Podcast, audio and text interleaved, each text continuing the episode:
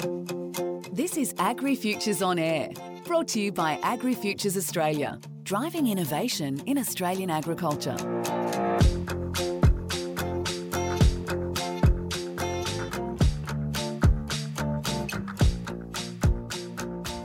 Hello, and welcome to the Agri Futures on Air podcast.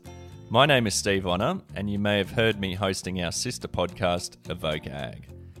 This week, while our regular podcaster Chris Brown takes a break, I am bringing you a podcast about an Australian innovation success story that is changing the future of farming. An Australian agri food startup known as Escavox is revolutionising the way we manage fresh food supply chains. Did you know that every year Australians waste $20 billion of food? And globally, that figure is closer to $1 trillion. This podcast shines a light on some of the issues around supply chain management and, more importantly, some of the solutions. A little blue box tracker described as CCTV for food that travels through the supply chain capturing data on dwell time, temperature, and location may hold the answer. It uses real time monitoring that's helping cut food waste, protect premiums, and improve market access for all Australian farmers. Evoke contributor Casey Dunn caught up with Luke Wood, the CEO and co founder of Escavox, to find out more about this technology. Welcome, Luke. Thanks for joining us. It's lovely to have you here. Good morning. Can you start by telling us about Escavox and why it came about? Sure. Um, Escavox started because we saw a problem in the supply chain. And the problem is um, food is senescent, it rots and dies. That's its purpose in life. And um, we need cold chains to look after it, to protect it, to make sure the consumer gets it in the in the right uh, condition and how we want the consumer to have it. And there are failings, both technical and commercial failings in the supply chain to ensure that that cold chain is maintained and we found gaps and problems. And when you find when the cold chain gets disrupted, you accelerate senescence, and that's a, a very nice way of saying you create loss. Food ripens too quickly. We buy food, it goes off quicker than planned, we throw it in the bin. And so it's we're here to sort of at a very macro level tackle food waste or food loss, but really we're here to solve the inefficiencies in the cold chain that create that loss. And that's what we're here to do. Okay, perfect. Can you give us an idea? So it sounds like technology with a tremendous potential for the fresh food supply chains. Can you talk to us a little bit about that? Yeah, so the, the technology is really twofold, and we often talk about our solution being of three layers. Um, the first thing you need to know is is the journey that the food itself has gone on. The the avocado that you and I buy in the supermarket, the the lamb cutlet that we take, has its own completely unique journey in both in terms of temperature, in terms of location, and how it's moved through the through the chain. So the first thing we do is we track that journey in its entirety, or as far as possible, using IoT devices and using some very smart technologies, which essentially gives the food a way to communicate to us in real time without dependency on anyone or anything around it. So the food itself, we essentially give the food a mobile phone in terms of an IoT device. And that's what we mean by giving the food its voice we can now hear and see where it is. And then that's the first piece of the equation. Where is it and what state's it in? And then the next piece is taking all of that data, and that's millions of data points, and turning that into something that we actually understand. Well, what was happening? Was I increasing temperature? Did I spend too long somewhere? Where was I? Was I in the ripening shed? Was I at the abattoir? Was I in the pack shed? And giving that what we often call supply chain context, which can then, and that's that conversion, that's that data to information that then says this is where and how I can make decisions. Well, therefore, I need to change my model around my carrier. I need to adjust how I go through my ripening shed. I need to shorten the legs, whatever it might be. Every journey is different. Every supply chain is slightly different. So it's about the information. So that the technology has enabled us to make the decisions we've always wanted to make. And so we're giving an insight to quality managers, to transport managers, to carriers, to ops guys throughout the chain a different way to make decisions. We were once described, or we have been described as a client, as a closed circuit TV for his supply chain. And like anything, when you can see and understand what's going on, your decision making either becomes more informed, therefore superior, or you get to make decisions you wouldn't previously make. So yes, it's um, it's a it's a powerful application of some really smart technology. and objective, verifiable data, which has been lacking. Is that is it? Yeah, and, and that's actually a really interesting point because to date, we often talk about the supply chain being very siloed. It's a producer who moves to a packer, who goes to a retailer, to an outlet, or it's a, you know, there's different terms based on whether it's the meat or horticultural industry. And so people tend to manage their silos and we go for a more holistic independence. So if I'm a producer trying to convince you of my quality to a retailer, you're not going to trust my figures, and I'm not going to trust yours because there's a there's an incentive there not to to necessarily share. So we we think of ourselves a bit like Switzerland for supply chain data. We don't have a, a, commercial interest in the transaction of the food, the price, or anything else. We're just here to provide the information that ultimately allows other people to make those calls. So our independence and our agnosticism is quite important for us. Yeah, right. So who who's using the technology now? Who so are your customers? my customers are the producers at this point. So when we looked at the supply chain, if you can't give the producers value, you can't start the ball rolling. Our food starts with the producers. You have there, you have to find a value proposition for them. So our customers are the producers, and we've got producers from horticulture to meat, from big to small. Perfect. Um, so I, I understand that you've partnered with MLA in some Meat and Livestock Australia in some trials yep. that have delivered really invaluable data on the shelf life of red meat yep. products. What led you to a partnership with MLA? So, like anything, we, we work with a lot of industry organizations, and the, and the MLA is the most uh, predominant one, obviously, in, in the meat sector. So, when you're an agnostic or an independent, and when you're a new business, people look to validate, people want to, to confirm that you're doing the right things. And we also want to understand the industry in the right way. So we go to the right players. So we pick the MLA because they do represent the industry. They have a high level of integrity within themselves and how they operate. And they've got the industry's interests at heart. So they are also seeking industry grade solutions. They're not representative of any single grower or any single channel or category and that's completely aligned with our commercial and our business set as well. We want to make sure that we solve the right problems so that then as producers and customers come on board, it makes sense and the solution is working for them. So the, our, our work with the MLA is, is a very natural, logical partnership for us. Yeah. The impact of COVID 19 and the loss of air freight on fresh food supply chains has been tremendous. Can you talk to the listeners a little bit about how Escavox has helped the red meat industry pivot to sea freight, which is something that was little used in the past. Yes, yes, it's been very interesting. So COVID has just disrupted supply chains, period. Be them sea, be them air. We've seen all sorts of churn and, and change. And it's forced people to go and look at what's happening. And in the meat industry, particularly, we export so much meat from Australia and we're typically exporting both chilled, which is carries a premium price in and of itself, and high quality chill. So some of the very top end uh, cuts.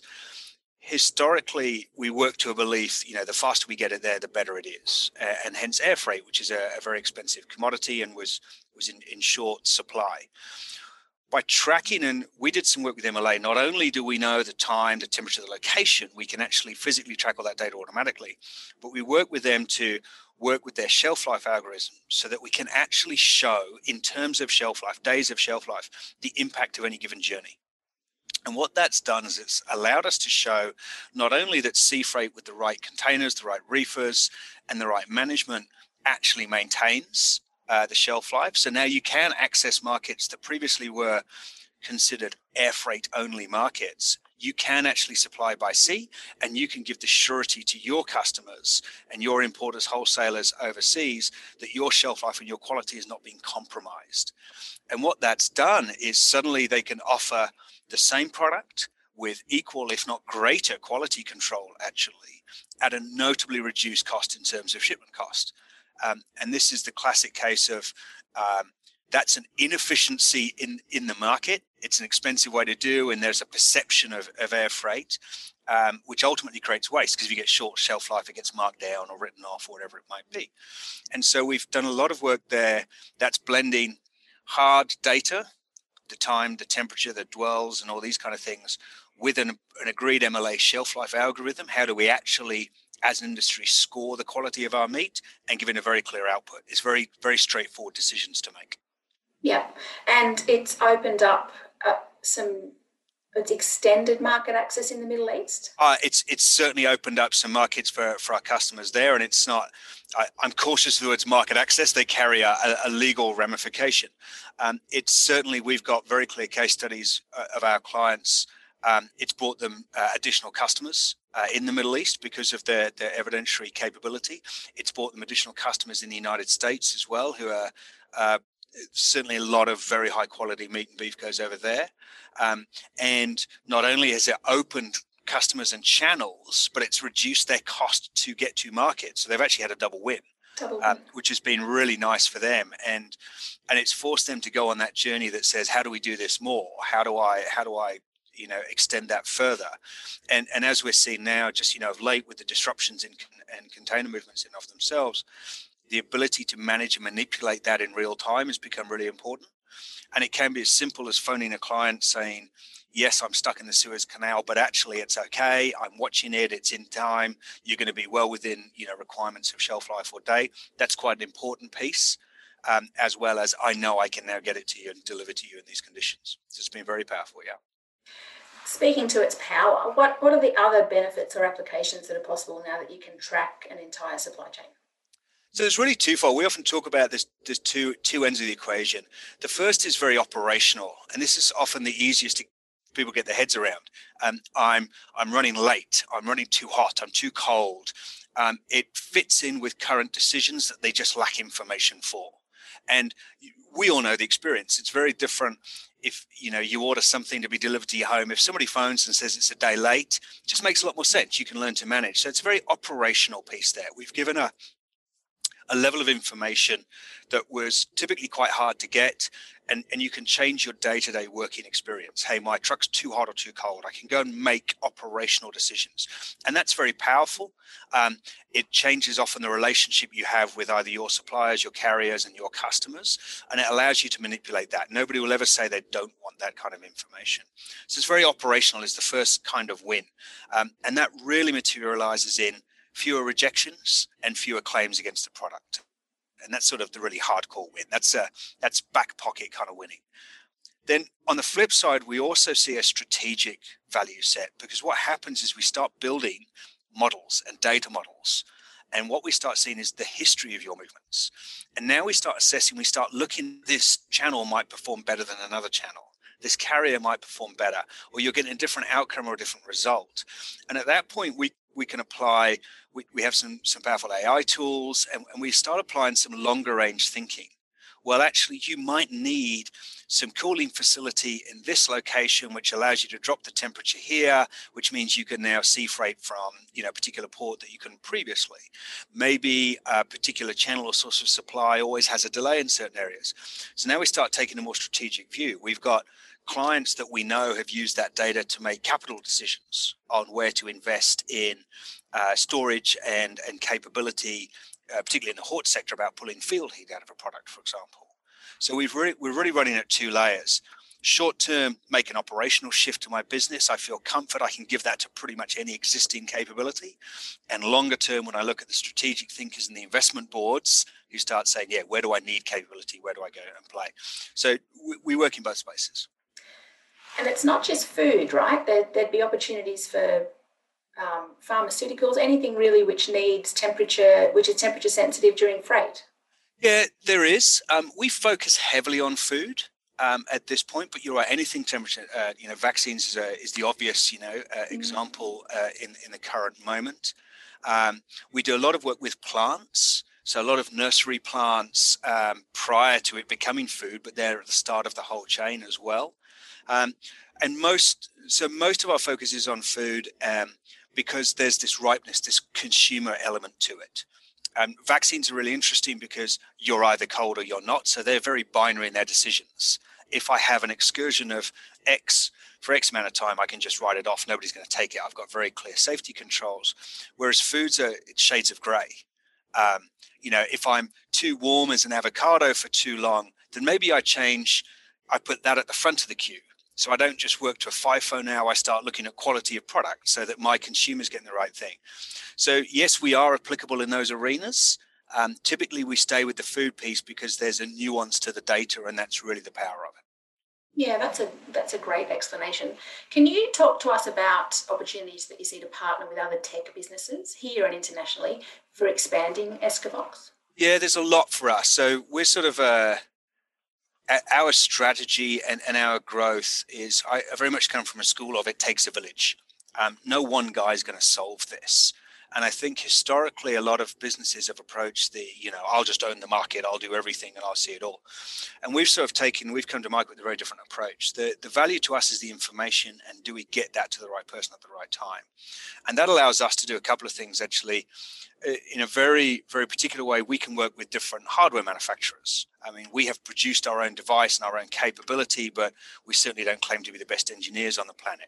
So there's definitely capability there, uh, and how and what technology we can use, what already exists, what capability and data do you already have that we can apply.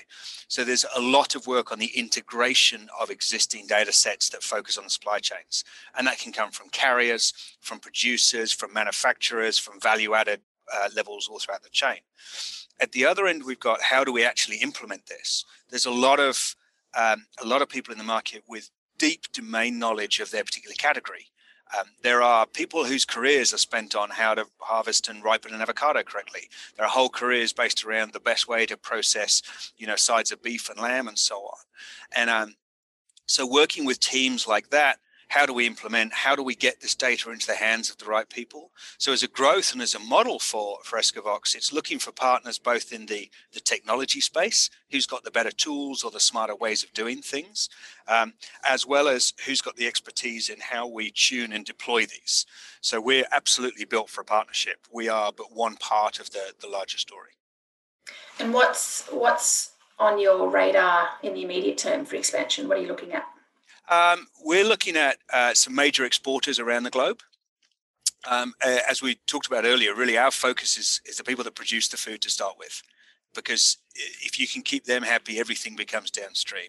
So our immediate focus is we look at the larger production areas.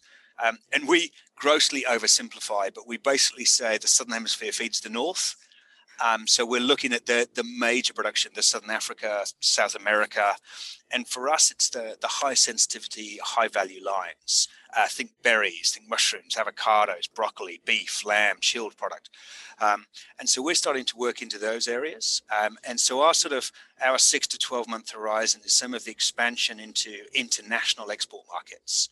Uh, which are predominantly governed in those regions, and our continued work here domestically. The way the way we're working as we get more view of the chain, as we integrate more partners, we use Australia to develop the real skill sets.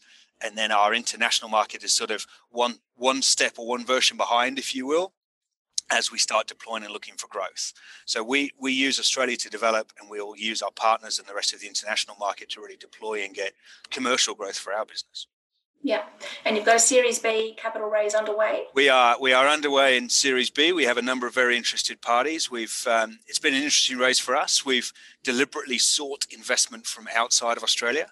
Uh, we want a couple of international partners, and we're we're big fans of um, the expression they all love to use: smart money. Um, uh, there's, there's not a not a VC house that, that doesn't claim to be that, but uh, but but well connected. We, we like to involve our investors. We like our investors to be aligned with us both on our mission and with their capability and how they can help us. So we're uh, uh we're sort of about 80% through our Series B. We've got a number of very important partners lined up. So we're we're hoping to cl- get that closed in probably the next 60 to 90 days. Yeah, great. Um, we should we'll go back to the very beginning. Let's talk about what the tracker is, how sure. it works. Um, the tracker is a little blue box. We did a lot of work on what a tracker needs to be and shouldn't be. Its guts are very, are very smart. It does to track food. You need to know the time, the temperature, and the location. Those are the three most important things. And so the first thing we do is we have a thermometer. It's an air-based thermometer. Um, time is relatively easy. Any any chip will give you that. And then we do a lot of smarts around the location. We actually use cell phone networks um, to communicate. And then we do a bunch of smarts locally to try and get location. So our location's down to about 100 meter accuracy, which for a fairly dumb device is pretty good. Um, so we don't use GPS, we use cell phones and networks for that. And then we put a bunch of additional sensors around that. So we also know humidity, we know light, we know motion. And really, we use humidity, light, and motion, what we call uh, supply chain factors. So, am I moving? Am I not? Uh, light tells us about trucks opening and closing, for example. And so we use them to assess the actual journey through the supply chain. And then the temperature uh, and the time are the key quality factors. And that's what we've done. And we've we've sort of settled on a very, very deliberate design suited for food. Um, and then we've got very long battery life to handle um, uh, long exports. So, you know, if you're on water to the US, your journey can be anywhere from 20 to 60 days. And then we accommodate that. And it's a global device. So wherever your product goes, um, we'll be tracking it happily wherever it lands. And every, every month we take a little snapshot of the system and see where our clients have sent stuff. And we're slowly seeing dots appear in, in many, many parts of the globe, which is personally incredibly satisfying. But uh, and every time we hit a new country, we we tick the box to go, yep, tested, tested, tested. So we we, we now know we're working. It takes it captures data every 15 minutes and transmits every 30. Is that right? So yeah, we can set it to whatever we like. Okay. Um, what what we've found is that's about right for most people. Um, that's frequent enough to be quote real time, um, but not so frequent as to be prohibitively expensive. So that's that's about the sweet spot that we have for most people. And we've got some smarts in there around based on, you know, we work with some ocean carriers now so we can be transmitting through the actual container itself when it's on sea. Um, if we're if we're not with a partner carrier, then we go to sleep while we're on the water because we know. So there's a lot of smarts in there, but yes, it's we find that's about okay. Much more than that, you don't gain any more value from it. Much less than that, you start missing critical points. One another point of difference of yours is it's real time. It's real time monitoring. It's not a huge CSV file at the end of a no, journey. no, and when we did the research, we found a couple of problems. Um, the first one was um, if you wait to the end of the journey, that's too late to make an operational decision and typically requires somebody doing something, plug it into something or scan something or send something. And if I'm sending something overseas, I don't know who's at the other end of that journey. Um, so I can't predict their behavior, I can't enforce their behavior, and so on. So it had to be autonomous. And autonomous means talk to anything, anywhere, and don't require people. By default, I can do that in real time. So yeah, it's nice timely data. And the other bit that really changes and what we've worked hard to do is to recognize the legs of a supply chain.